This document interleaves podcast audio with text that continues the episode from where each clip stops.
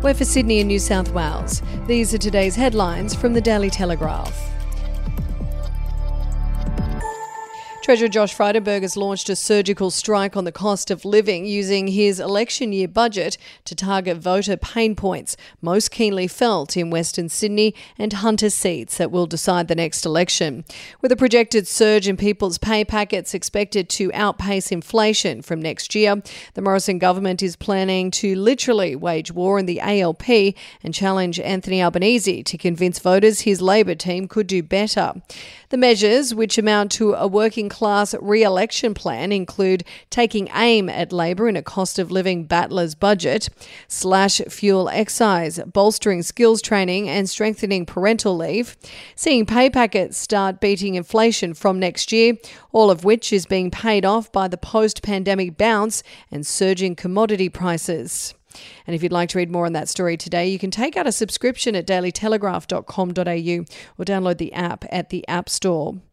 Headlining the government's battle plan is a cut to the fuel excise tax. A six month halving of the fuel excise tax by 22.1 cents per litre takes aim at voters' most obvious cost of living frustration, particularly for families and business owners in car dependent suburbs. Over the course of the reprieve, voters are expected to save hundreds at the Bowser, with the ACCC tasked with ensuring the price cut isn't taken by servos and oil companies. Not only is it a direct shot at bolstering household budgets, it is also expected to pull down the overall headline inflation number by almost half a percent point as it eases the cost of moving goods around Australia.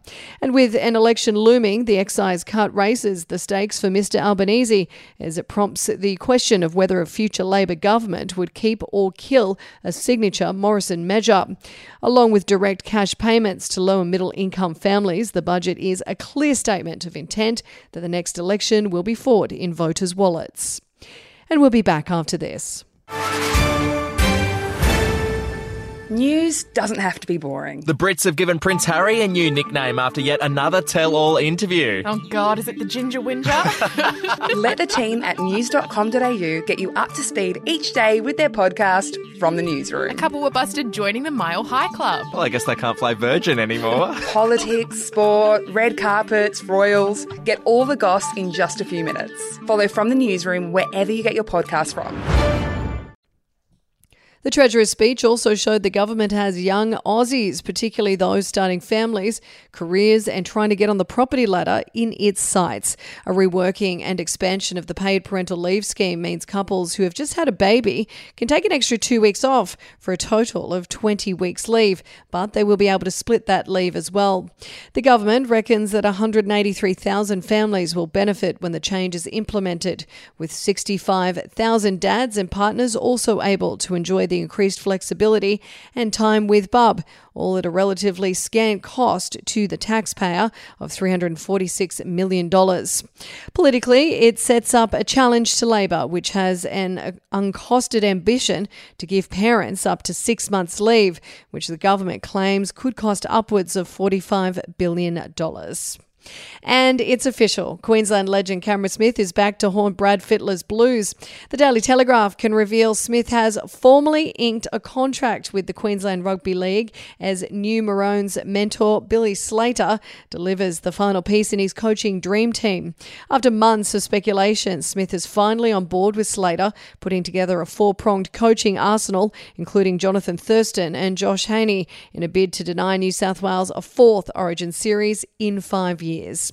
Some people have this awe about them, and Cameron Smith is one of those people, Slater said. And that's the latest headlines from the Daily Telegraph. For updates and breaking news throughout the day, take out a subscription at dailytelegraph.com.au. We'll have another update for you tomorrow.